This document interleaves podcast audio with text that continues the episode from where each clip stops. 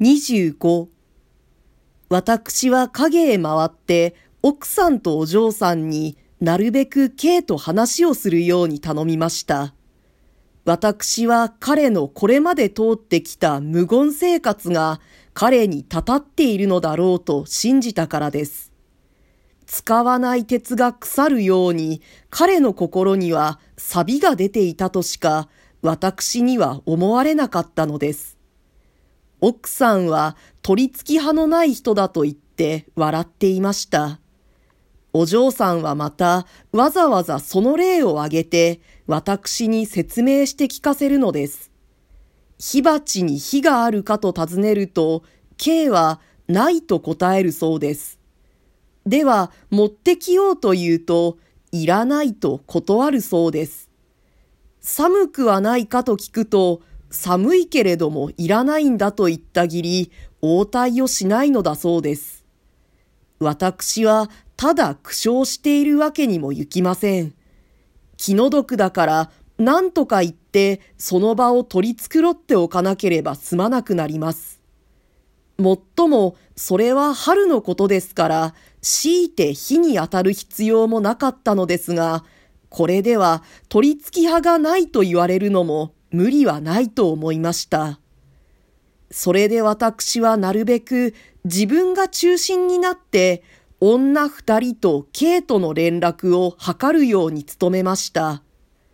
K と私が話しているところへうちの人を呼ぶとか、またはうちの人と私が一つ部屋に落ち合ったところへ K を引っ張り出すとか、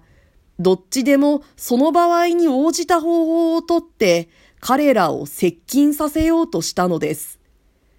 もちろん K はそれをあまり好みませんでした。ある時は、ふいと立って部屋の外へ出ました。またある時はいくら呼んでもなかなか出てきませんでした。K はあんな無駄話をしてどこが面白いというのです。私はただ笑っていました。しかし心の内では K がそのために私を軽蔑していることがよくわかりました。私はある意味から見て、実際彼の軽蔑に値していたかもしれません。彼の目の付けどころは私よりはるかに高いところにあったとも言われるでしょう。私もそれを否みはしません。しかし目だけ高くって他が釣り合わないのは手もなく片輪です。私は何を置いてもこの際彼を人間らしくするのが千一だろうと考えたのです。いくら彼の頭が偉い人のイメージで渦まっていても彼自身が偉くなってゆかない以上は何の役にも立たないということを発見したのです。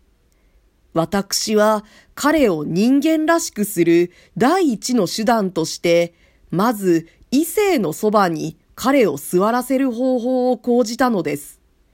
そうしてそこから出る空気に彼を晒した上、錆びつきかかった彼の血液を新しくしようと試みたのです。この試みは次第に成功しました。はじめのうち融合しにくいように見えたものが、だんだん一つにまとまってきだしました。彼は自分以外に世界のあることを少しずつ悟ってゆくようでした。彼はある日、私に向かって、女はそう軽蔑すべきものでないというようなことを言いました。K ははじめ女からも私同様の知識と学問を要求していたらしいのです。そうしてそれが見つからないとすぐ軽蔑の念を生じたものと思われます。